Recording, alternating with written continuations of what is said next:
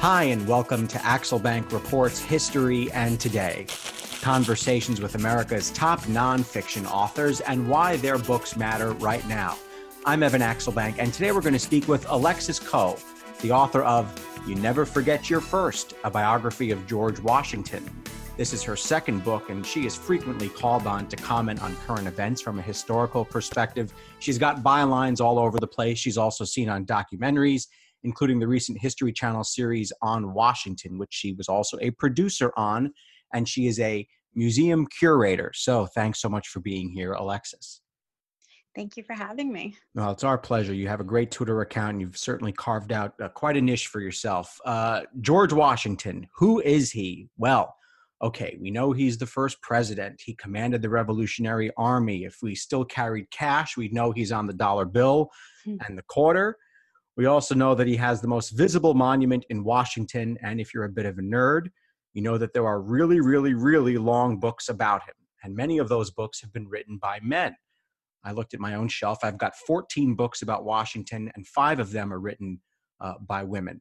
So, why has the field of Washington been dominated by men, and why did that have to change? Mm, well, one, your average is pretty good compared to most people. um, I'm going to guess those are not biographies, though, by women. Uh, some of them are, uh, uh, I guess you could say they're about more episodic in history as opposed to full length cradle to grave biographies. Right, right. Which I think are in, and that, that is uh, sort of the point is um, women have been writing about Washington, but they'll write around him. They'll write about his um, marriage. They'll write about a specific part of his presidency. Um, there are women who are doing great military history. Um, they'll write about, you know, uh, perhaps his early career working for the British. Um, you know, he, he wanted to be at the center of his country's story, and it didn't really matter which country that was. Mm. but in general, women have been excluded from the core of sort of everything to do with history. But with Washington in general, um, you know, women just haven't um, written the kind of, of books that people want to read on Washington. And I don't know if there was a place before mine uh, to write a biography on Washington that wasn't, um, you know, hagiography or bordering on it. So, how do women write history differently than men? Women have not had, and, and when we talk about when we men, we also have to say, you know, we're talking about a specific kind of man. We're talking about a white man, right? right we're not right, talking. We're, this isn't just like, you know, all the men in America. Are, you know, sure. we're talking about um, white men, usually old and usually from the same background. Um, a lot of them come from the East Coast, uh, many from Virginia, and that makes sense. They grew up learning this history and um, they're usually preoccupied with um, honor and and not to say that women aren't joanne freeman of course is is, is famously um, you know excellent and a leader in that field but they do tend to be obsessed with masculinity and with the feats of manhood um, in ways that don't really get us closer to the man. And so when women write history, they do tend to think, okay, I have not, um, I've had to consider things that that men that white men haven't. Right, I've had to consider access and um, what the world around them looks like that they might not see. And I think when they write history, they write that in. So, one thing we have to talk about here is a term that you have either wittingly or unwittingly coined, and you know where I'm going. Uh, who are the thigh men, and what does uh, that term mean, and why does it come up in Washington biography all the time? I don't want to date us, but um, you know, I usually get a ton of mentions on Twitter about this and emails, and it's, it's it constantly comes up. The thigh men of dad history is a term I. Is that what you call it? Dad came, history? Dad history? Mm-hmm. Explain dad what that history. Is also. I've been talking, I mean, dad history, that I did not coin, and I feel like people have talked about that for a while. It's the idea um, that books are you know the the traditional definition of dad history is that it is history that dads get on father's day so you don't know what to get your dad you go to barnes and noble and you buy a book off the you know table they have that says father's day and what's on that table.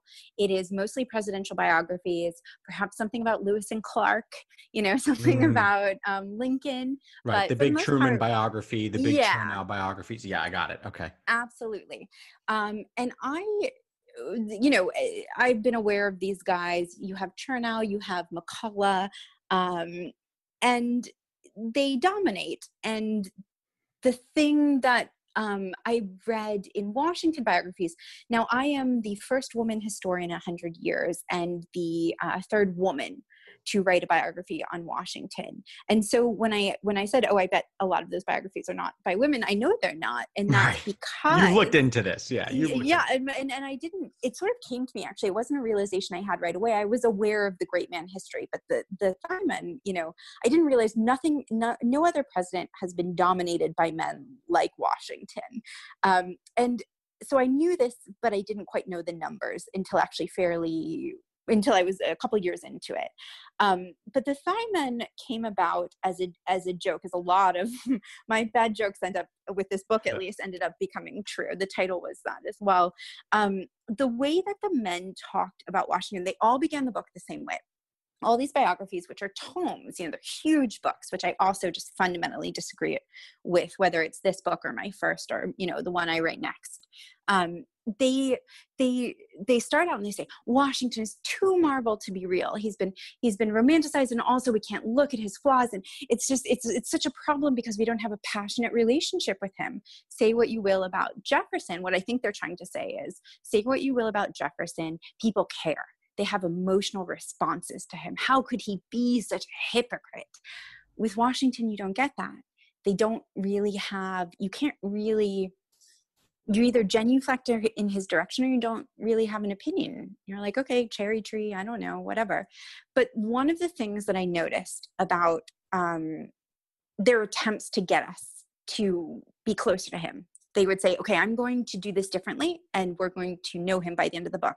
But they would proceed in the exact same manner. And that depended on um, you know this this worship of his body and his body was amazing but not for what it looked like what it survived However, they spent a lot of time on his body and i found it to be weird that i wouldn't i would find it weird if they were focusing on a woman and we would find i think we would have noticed this sooner because mm. if uh, if we talked about a woman's body as being like an amazing specimen that everyone just you know the legs really drove them crazy. We wouldn't we wouldn't tolerate it you know that would that would that would be cancel culture or at least it would be known. And if it was part of american history if it was part of why the why, if it was why she became an important person well look at her thighs that would be totally weird and, and i found that it totally. And i think that the and it's not it's not that they focused on the thighs more than you know I mean, I, I didn't read a lot about his wrists, for example. I don't know how I felt about his wrists. I know they that that there were opinions about different parts of his body, but um,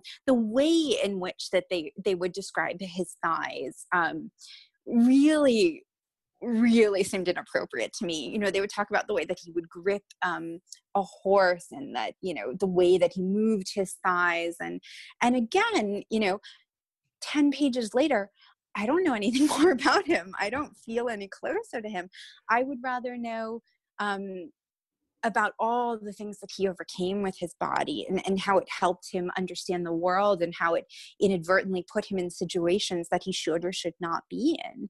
Um, and so I started calling them the Thigh Men as a joke. And I, you know, lowercase T, um, you know, lowercase m. And when you're in graduate school, when you're in college, you read about these these terms these words that people come up with like like great man history for example is another way to talk about dad history and it's the more academic professional way to talk about it. I never really thought i would coin one um, but all my second readers and my editor and my husband editor um, my husband is an editor and so I, I, I i take advantage of that whenever i can. Um, they all ended up capitalizing it and saying this is a really effective tool.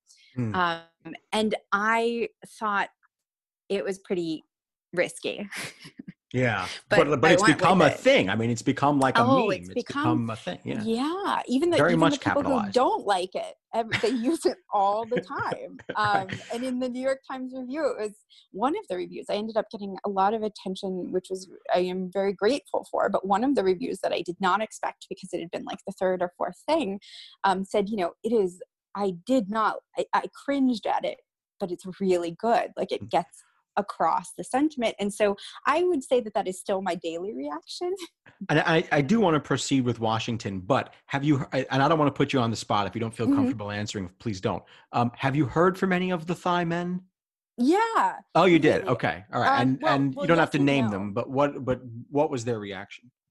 Yes and no. I mean, um, you know, for one, I worked on the Washington series with Doris Kearns Goodwin, and she blurbed the book, and she um, very sweetly called me the day it pubbed and and you know i mention this because she is friends with all of them yeah right, right. you know? She runs in those circles and so it wasn't you know i never went into this thinking oh i hope they don't notice. I knew that they would notice um, i did not expect for it to get so much attention of all of all the things um, and so when it seemed like i think after the the second or third day after the book had come out and everyone was focusing on chernow it started to look as if and then and then the times decided that they would um, excerpt a part that focused on him. And i thought it looks like i'm goading him. And i that that was never my intention. Mm. it is fairly standard as you know in history books to review historiography to go over all the people who have come before you and to say this is what they did. This is where i agree. This is where i disagree. And i say i think he's a a damn fine writer. I really do. I like his books. I've actually finished them. I just have a, a lot of problems with them if you're taking them at their word. Um, so I wrote him an email and I, I, I simply said that, you know, I have a lot of respect for you. Um, and you said it's a little book, skewed. But you said in your book that you liked the book. I mean, you, you yeah. said very clearly. Yeah, I mean, I, I, I, I, I say what I mean, and I say it in very few words. I say I like his book.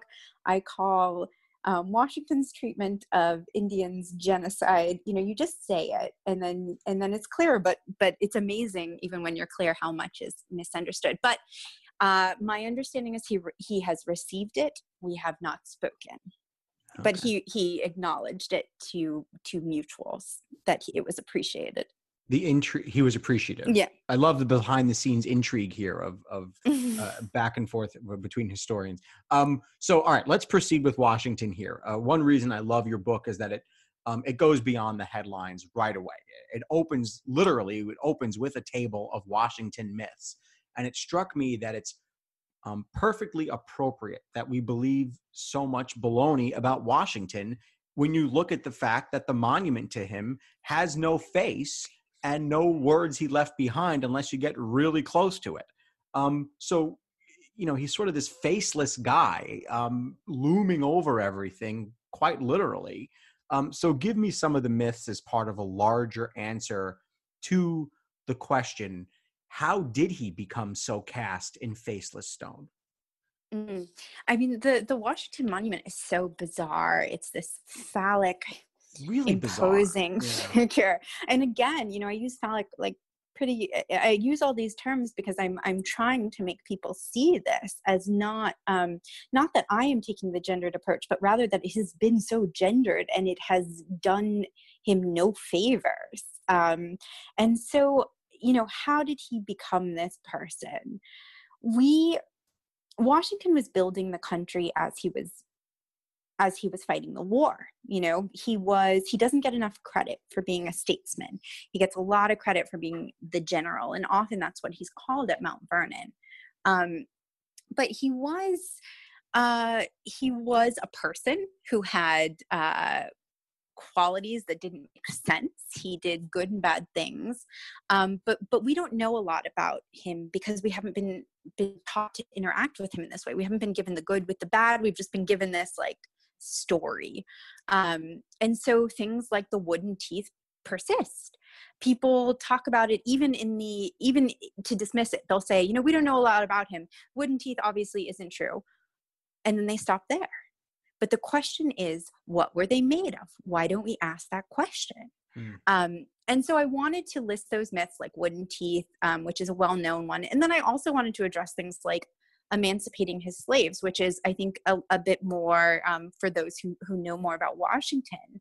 Um, and so, this book in general, with the myths and with the charts and the graphs, I wanted it to do everything. You know, I had a lot of goals for this book. And one of them was that um, it appealed to people who know Washington, who have read a lot of books about him, like you, and also people who have read no books about him. And for you, I wanted you to think about this information in a different way than you usually do when you're given it, you know, one bit per chapter of a 700 page book. And for people who don't know Washington, I wanted them to see what they knew and see what they didn't know, and to proceed as if they had read as much as you, as if they knew as much as you. Um, I always assume that everyone is as smart as me; they just don't know everything that I know, mm. and that's that's what I wanted um, with the charts and the graphs. And I also did not want a really long book. I am against that fundamentally as as um, even as a reader sometimes because we you know we've all got busy busy lives and and sometimes i do really think that it is an ego an ego boost yeah, to the author and um i think some authors can sort of pull it off um but yeah, I, I do agree some. sometimes yeah some but I, I, do agree sometimes this could easily be i sit there thinking this could be 100 pages less or 150 pages less um let's go back to the beginning how does yes. a polite serious son of a single mother, and single mother is so common in our presidential history. Um, how does he go from living on farms to developing this idea that there's a world out there that he can control? Well, it's interesting. You know, uh, that's another thing that was sort of strange is everyone worked really hard, his biographers, the Thigh Men, they worked really hard to make it seem like he wasn't really raised by his mother, you know, that he was from the youngest age in opposition to her. Whereas I agree, I feel like being raised by a single mother defined him. It, it, it, you know, at least the, it defined his formative years. Um, and we know that both from from modern you know understandings of, of how this works and also from everything that happened to him washington was the eldest son from the second um, family of his father and uh, when his father died most of the wealth went to his older brothers and he very much struggled. But one of those older brothers, Lawrence, was the rich relative. The relative you're supposed to go see in hopes that they'll pay for your schooling, they'll invite you on trips, they'll give you what your parents can't. And for the most part, that worked out um, as far as exposing Washington to a completely different world full of people who had connections and, in fact, even mandates from the crowd, from the crown. Um, but it also made him feel othered and less, and as if he had sort of been um, had you know screwed to a certain extent you know yeah. it, it, he his story parallels um, Benedict Arnold in, in a lot of ways until you get to the war. He, but they, yeah. Go, he has a chip on his shoulder at some yeah. level. Yeah. And, and, uh, and, and he, he says things he shouldn't for a long time. He has a temper he, he doesn't control and he's ambitious as all presidents are. And it is not a bad thing.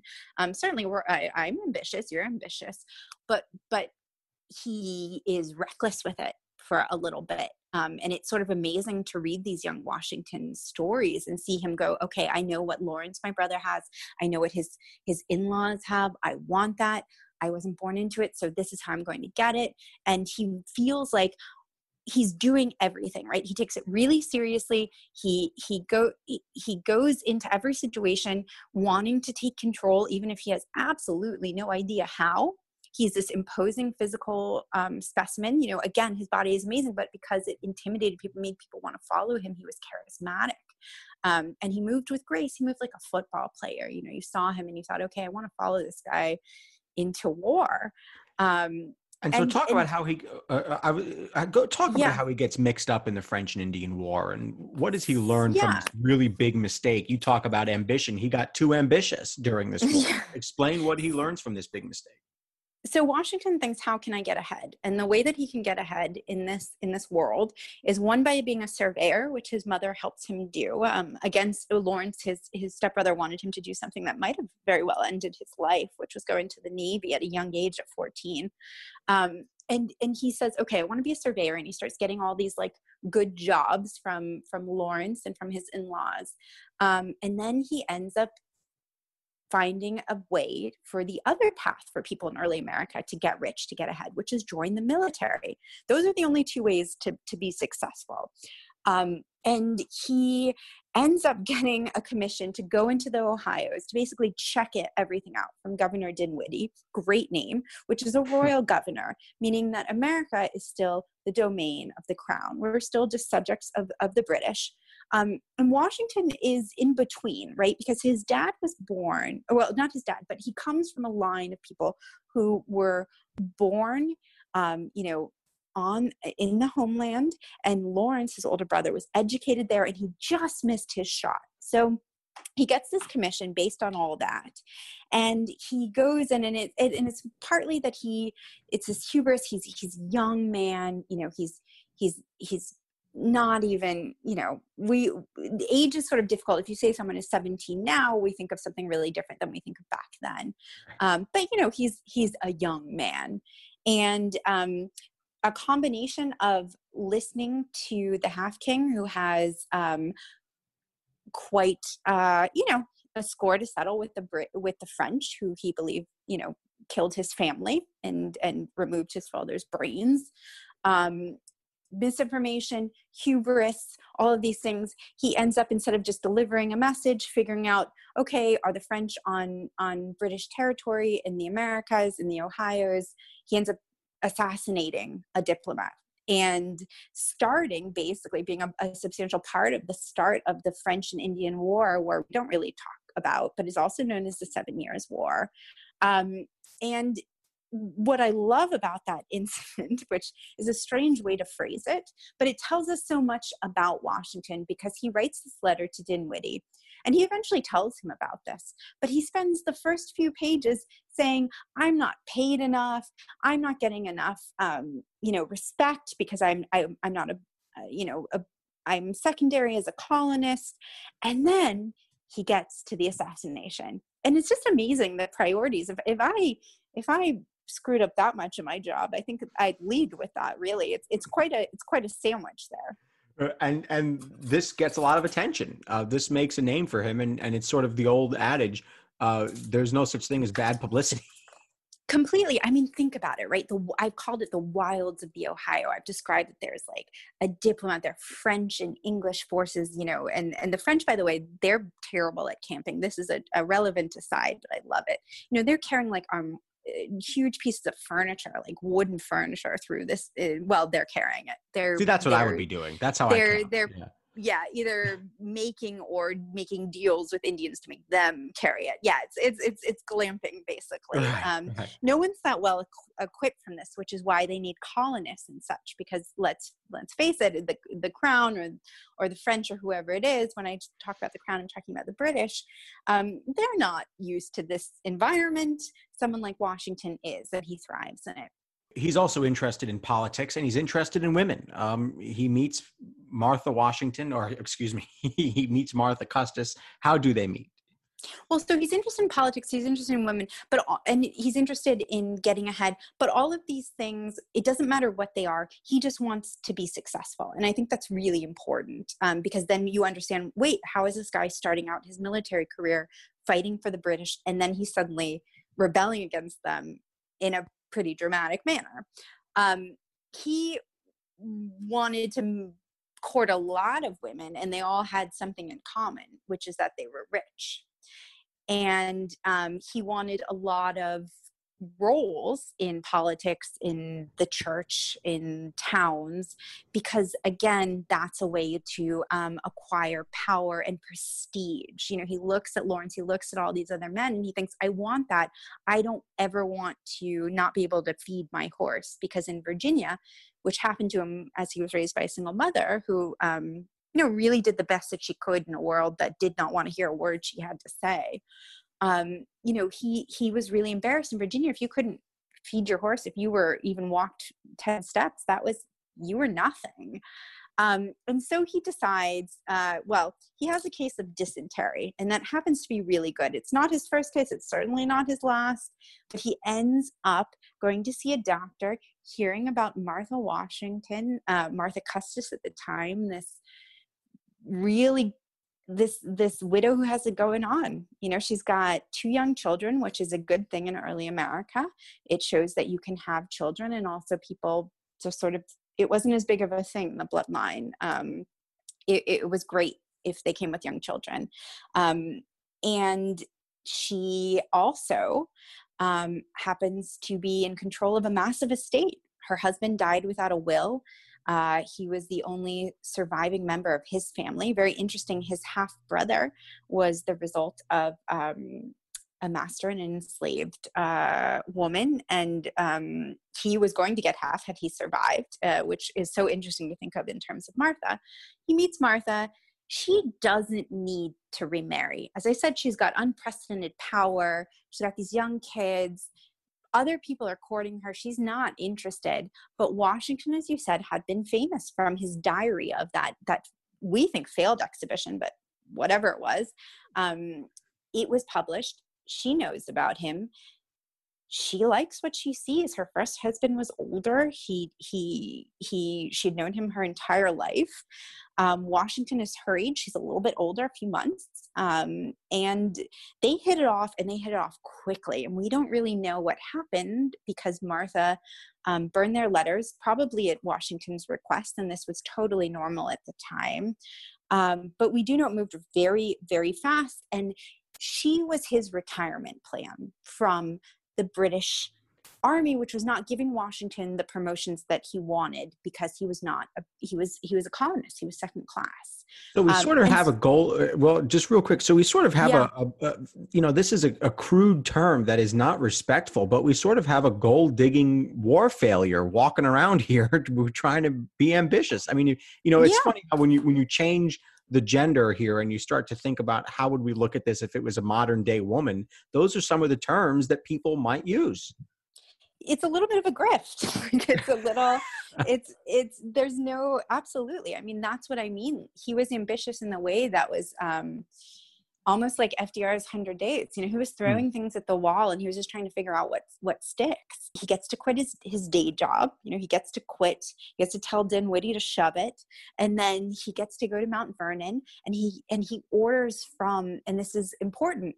He, everyone is suddenly happy to open accounts for him or add him to accounts at places that never would have done business with him. And in early America, that's a big deal because there's it's just the way it works it's access it's, it's exactly as society is now but it's um, spelled out far more. And he's he's really sure that this is the path for him and we don't see him having any military action even though he does say that he enjoyed it he loves his you know he's bent to arms he says. Um, we don't see that again for for quite some time when do you think we should talk about slavery more? Uh, is this the best time to talk about it in his life, or is it better to talk about it at the end?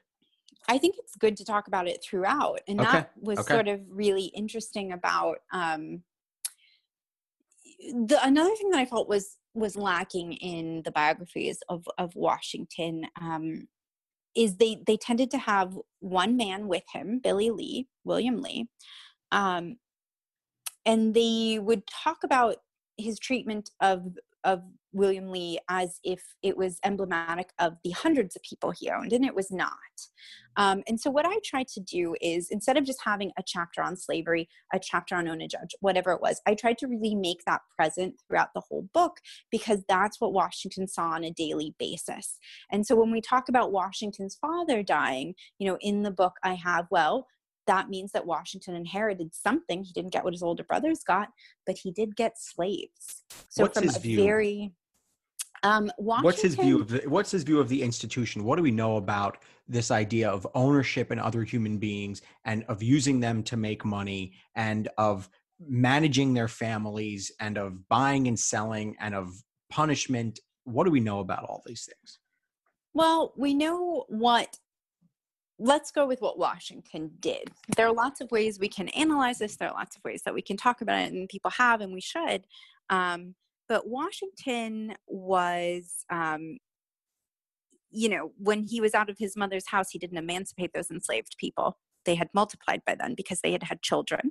Um, and he continued to buy enslaved people throughout his life. The way um, other people will tell it who, who are a little bit more forgiving and who want to whitewash they will or they'll say i'm or another way of putting that a very modern way of um, younger historians who do this will say i like to take the good with the bad um, it's just a matter of fact that washington did in fact sell people they like to say that he didn't, but he did. We know this is in his ledgers, and he did it in kind of the worst way possible because he would say um, it would be punishment. He wouldn't just sell them to someone. He would say, This person is going to um, sugar plantations in the Caribbean. And I'm going to tell everyone who is going to interact with him to watch out for him. And you're you're damning them to death within a couple of years. He is pursuing escaped slaves. Slaves are running away all the time. There is no such thing as a good good master, which I, I've, I've heard actually been asked at Mount Vernon and many other plantation um, forced labor camps, uh, presidential homes.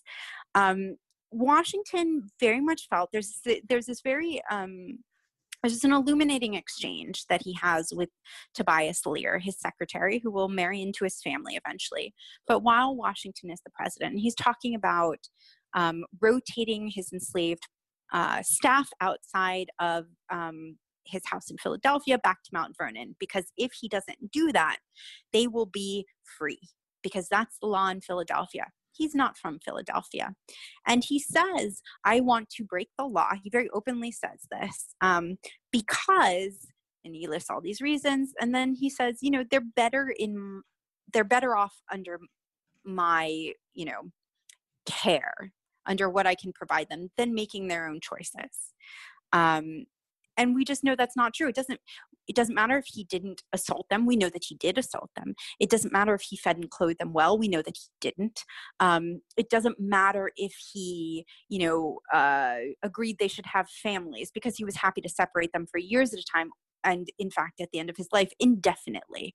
Um, so when we talk about washington and slavery was he raping enslaved women? We don't know because he was sterile. Um, was he uh, you know, was he eager to be, was he an abolitionist? Absolutely not. Um, and so that's Washington and slavery. It's present, it's there, and he very much believes that um, you know black people are better off being his slaves than they are being free as he as he is. And this is certainly going to be something that we um, talk about as we go on in this episode here, um, because it comes up again and again. Um, one of the things you write is first in war does not mean best in war. Uh, mm. How does mm-hmm. it go as he um, is uh, picked to be to lead the Revolutionary Army? Um, you know, these days people tend to think of him as this brilliant military tactician, but as one of your tables clearly points out, he had more losses than wins. Absolutely. Um, and I have a table, I have this, the longest table, I think, in the book, um, yeah. talking about the different battles and breaking it down very, very clearly. This is what happened when, where, who, what, where, when, why.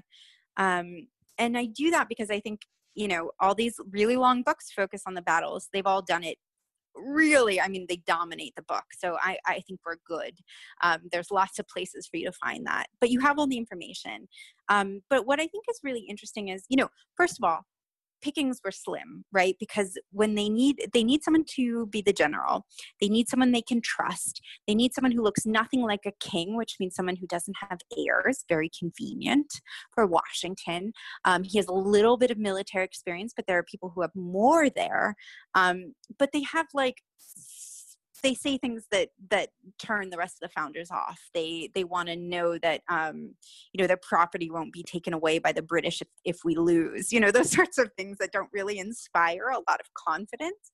Whereas Washington um, is very good at quietly politicking.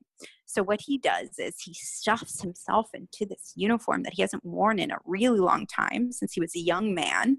He's in his 40s now. He isn't, you know, he left the British service in his late 20s he shows up and he he's wearing this uniform he as i said you know he has the body of an athlete even even now Um, and he goes around to basically every church, every house, shakes every hand, and he is, you know, quote unquote elected. He's he's selected in part because he just doesn't run for it, and everyone's really scared of, of anyone who who expresses interest in power. But what comes with that is, um, you know, someone who's not the greatest who hasn't been doing this. Um, so he he literally goes and picks up books. He does this all along the way, which I do like, but it's also pretty funny. Um, he definitely knows what he doesn't know, and um, or as, as, Cheney, I guess would have said, the knowns, the known knowns, and the know, unknown we don't knowns. know. Well, I think that was Rumsfeld, yeah. but yes, okay. Oh, Rumsfeld, yeah. yes, yeah, of course. Um, um, I've been thinking about Cheney because of what's going on with his daughter um, oh. and and the moment that we're in. But yes, um, and so, but that's actually like while it sounded really dumb and and at the time their emotions were high it's it's it's a smart way to go about life to know that there are things you don't know and to kind of figure it out at least in in broad strokes. And so washington goes and he picks up these books and he also surrounds himself with people who seem to be gifted. Hamilton for example no one could get him on his staff as we all know famously from hamilton the musical. Hmm. um, but washington understood that this guy was a great thinker and he needed him there. Um, and everything he does he does um, with the understanding that they will be judged by his actions. And also he's constantly because he's out to prove something because he's proving his worth because he's been othered by the british empire and now he's taking them on he doesn't just want to destroy them. He wants to destroy them and be, be look better for it. Everything he wants to follow rules he wants to be gracious he wants to um, he wants to project a certain image in in part to prove something to them you know the one that got away and in part because he really does earnestly want the nation to survive and i think that that did play a part in um, you know not a lot of revolutions work but ours did pretty well.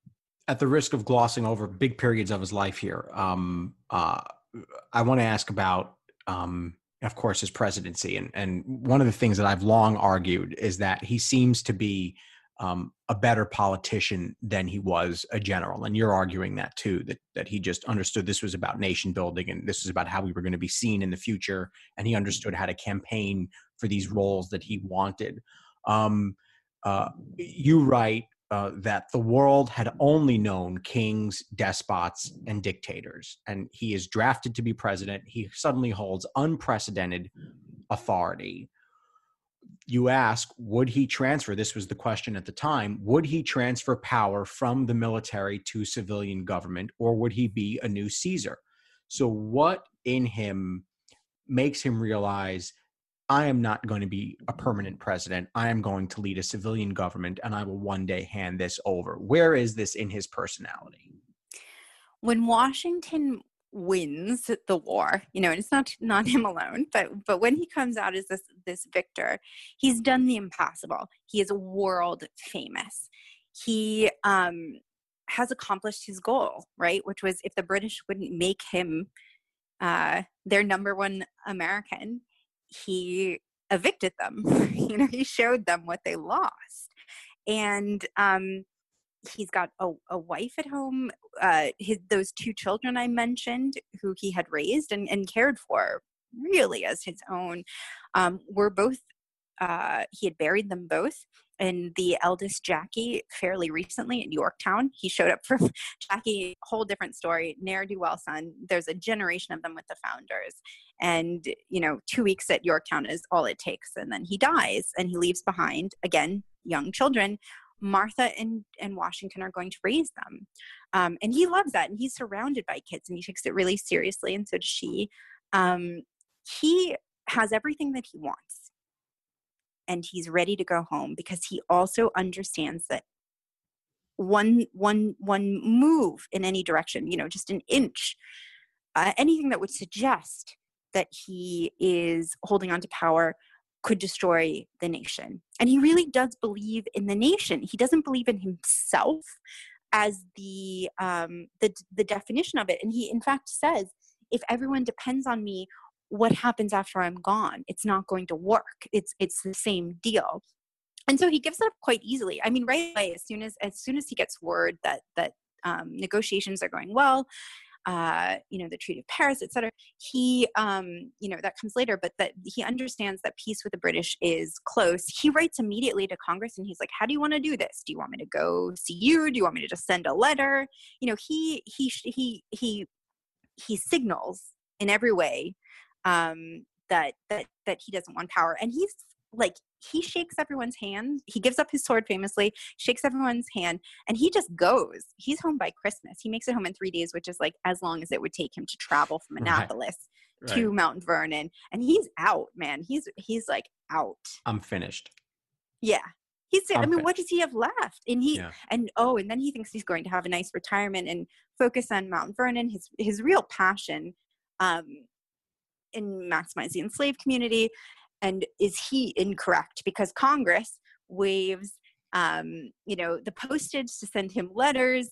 Everyone knows where he lives. They all have his address. It's basically like a hollywood tour all the time. People are hmm. showing up left and right. He builds like a staircase that no one can you know so he can go through the back. It's a nightmare. He writes to his mother because she needs to sort of she needs a bit of help and um, you know, she's elderly and says like, you don't want to live here. It's miserable. Everyone's always visiting. You always have to dress up, just talk to everyone. And people interpreted that as like, oh, he doesn't want his mother there. Um, he talks about that in other letters too. Like he didn't like it. Um, he wasn't really eager to go back or the constitutional conventions happening he's like best of luck with that but he's also writing letters constantly saying like what are you guys doing this is awful this is against everything that i said um, so he's done but he also uh, is he gave into peer pressure. yeah, people say we need you, but everyone he needed everyone to say it. He needed everyone to say it, um, and we know this because later, well, he was a better politician than he was, I would say, general in some ways. But he he he had a general sensitivity level, which doesn't work for politics. It doesn't transfer. He he sort of wanted to allow a debate and then say, okay, I made my decision. Everyone respect it, and never say a word against it, and that didn't work. But with the um, the lure to the presidency, and he even says it's my. He says I'm going to my execution. I have everything to lose. Um, he does need to be pressured into it by by everyone. I believe there. He does this a couple times, right, where he says like, "Oh, I couldn't possibly." Um, he definitely when he went to um, he became the general. That was an act. He wanted that. Um, but after that, it was he knew it wasn't going to be good, and he was sort of right. Yeah, I, and I feel ridiculous uh, summing up his presidency in, in one question here, hmm. um, and especially with a question that's about to be as broad as this one is, uh, what is he like as president? We know his first term was better than his second term. He has the whiskey rebellion. The cabinet is battling with each other. Um, just briefly, um, compare and contrast what he was like as president and what he learns on the job and what he never learns. Well, so so much of it you know i we discussed before we started recording i i moved this week and so i've been setting up my office i've been setting up my home and a lot of what washington did when he got to new york which was the first site and then to philadelphia the second of the presidency as as washington foggy bottom was being built um, and planned really at that point he is just setting up protocol and how things work and and you know who should i hire and how should i work and and how do i even enter and who do i go to for advice. He's figuring out things because the constitution says an awful lot but doesn't say everything. And he actually annotates it. I love this um, they it at houghton um, john overholt another another twitter personality who I've, I've now been working with for a lot you know many years showed me this um, before i even considered writing this book. And it's washington's copy and he says why he writes why you know president in in the border so he's really annotating he's really trying to understand his role but it's vague and he does well and then things like the whiskey rebellion he he doesn't it's it's definitely executive overreach um, he does something good and bad. He's very against parties and partisanship, and so he creates the cabinet. Um, and he fills the cabinet with people who would seemingly be great, right? Like the problem with presidential cabinets now when we look at something like Trump's cabinet or, or even with HW or, or someone, you know, they all agree, they all have the same views, um, and they don't represent all of America. And not that Washington was any interested in anyone who didn't um, own land and wasn't white, but he knew that Jefferson was brilliant, he knew that Hamilton was brilliant, and he knew that by having them disagree during cabinet meetings, that he would get all the best opinions. So he invents this cabinet and he um, and he lets him duke it out. And, and Jefferson would later describe this as a cockfight. And when I saw that, I was like, "Oh, this this makes everything so clear to me." A cockfight is one of the most brutal I, have I've only actually you know seen bits that I can tolerate, but yeah, it is winners and losers. That's for sure. It's it's a fight to the death, and it's brutal and it's barbaric, and um, you know the, there are no rules, and there are people just around, surrounding these poor animals, um, telling them to kill each other. And so Washington in this scenario is pre- presiding over this bloody beaked battle. It doesn't sound very nice to me. But then when it's over, he's like, okay, I'm going to go with Hamilton. And he goes with Hamilton most of the time because not because he loves Hamilton more, although he does, it's because he um, they're fundamentally their worldviews are the same. They actually believed in strong central government, a lot of things that you know Jefferson did not. Um, and so that's where a lot of the missteps happen. Is he he um, he can't be criticized. He likes debate, but he doesn't like it to go on past when he says it's okay. Um, things start to fall apart then, and and just like anything else, you know, there's honeymoon period, and then there's not. And usually for presidents, the, first two years, if they're if they're ill equipped, like um, Harding, for example, or or Trump, the first two years they can get away with a lot, and then it catches up to them and they absolutely can't. And and for washington it's not that policies necessarily you know because everything was new caught up to him but partisanship and and and he just didn't have the personality for it. He was tired and old yeah, especially for that time. Um, wh- one of the things I want to talk about, and this makes him feel really modern to me. Um, as a Jewish person, I just love his letter to a congregation um, mm-hmm. up in uh, Rhode Island. And so I want to ask you about his religious views. Um, he certainly was, um, I guess, for the time, or even maybe for any time, um, uh, generally, you know, in favor of religious freedom. And um, I'd like to just ask you about the letter that he wrote and how important that was, and what his own religious views are. Well, that's such a good question because it, it helps me also answer uh, your last question, which is that Washington understand uh, he, Washington understood his um, his power as a symbol. He understood that he was internationally famous, but he also knew that the the country itself looked to him and imagined him in certain ways. Um, and so, even if um, you know there's a lot of debate over how religion how how uh, how religious was washington how much did religion play a role in his life and he just doesn't use certain words and terms that martha does for example or his mother did. These are women who are really devout or or other men that he he corresponds with. Even when his son jackie who i mentioned who died um, when he has to uh, when he writes a sad letter about his sister dying he writes very different letters to washington and to martha.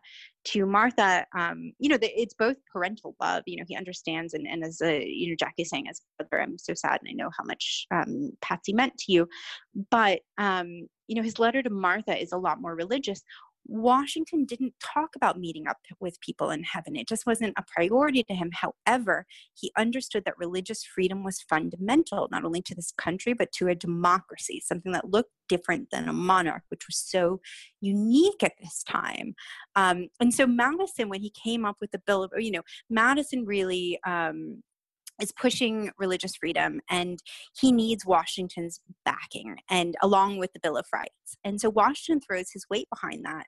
And he does that for the congregation in Rhode Island. You know, he does that when Phillis Wheatley writes him. He understands that his name and his support means something and that if everyone feels secure in a certain way, that is harmonious and best for everyone. And so that is an to- example.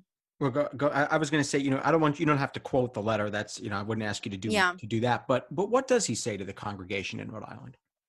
He acknowledges um, their right to practice, and he acknowledges um, that their religion is, uh, you know, uh, is as important to them as, as his own is to him, um, and that it is fundamental in in in um, in America. And also remember, it's not just a, a, synagogue, it's also Rhode Island. Rhode Island's a bit of a problem. They're so independent, you know?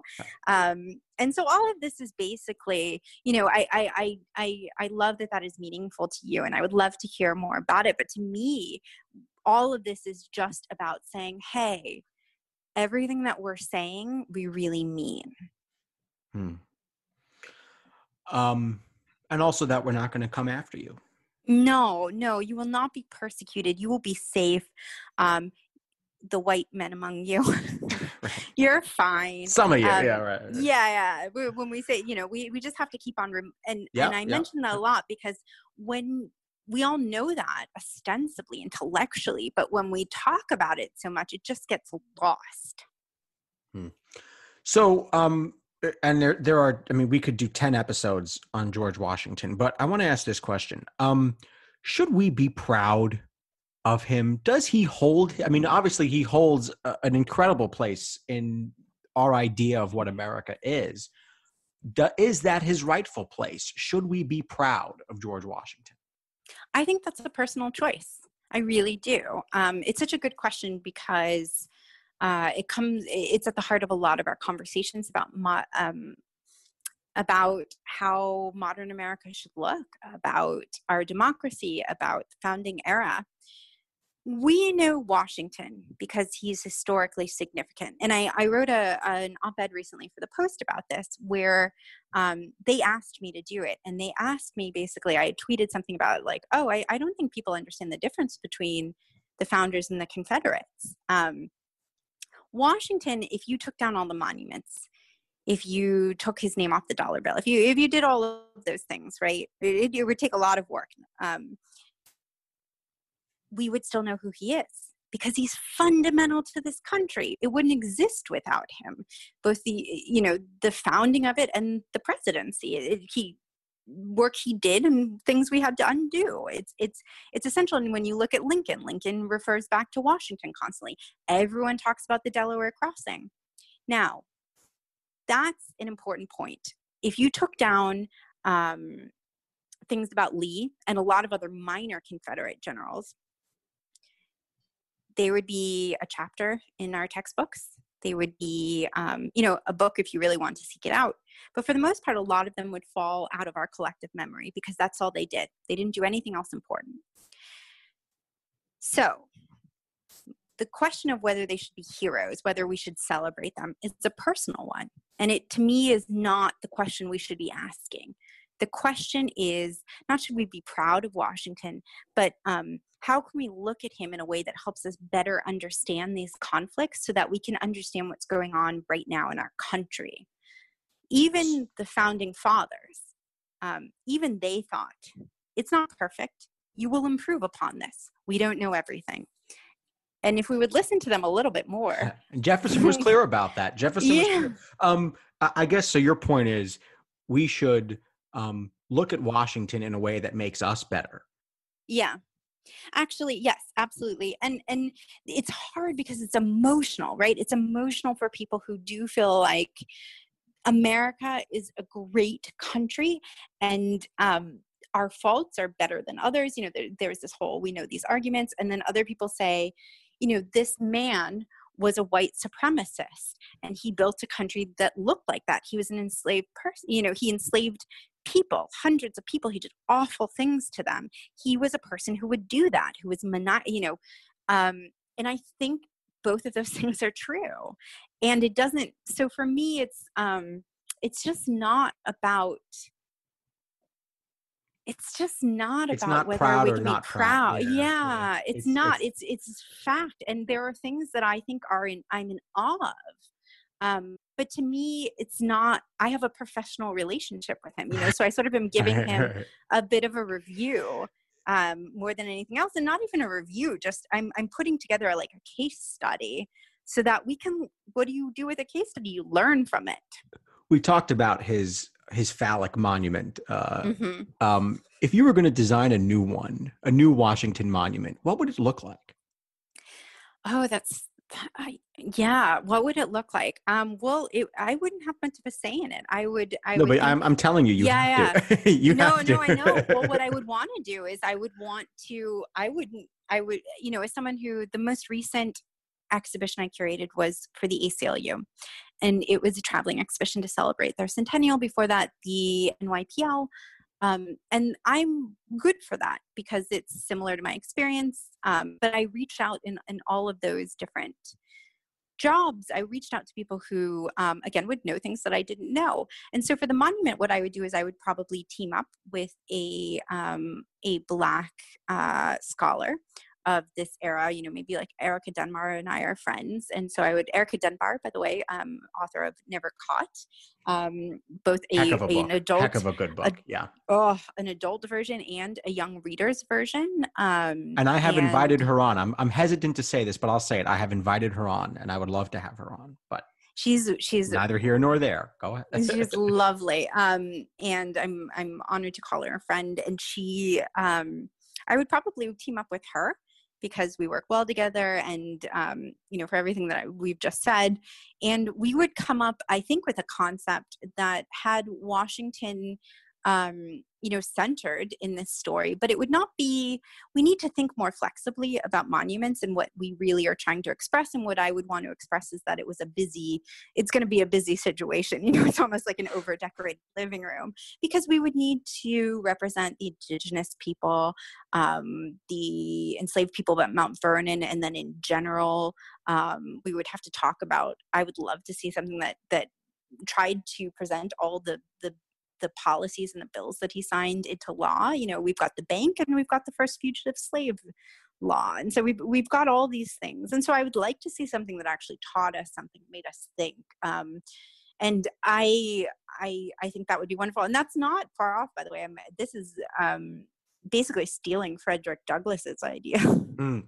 Uh, which president deserves a book like this one? Um, Mm. Uh, now, I don't want to have you start giving away future projects here, but but uh, which president deserves a book like "You Never Forget Your First?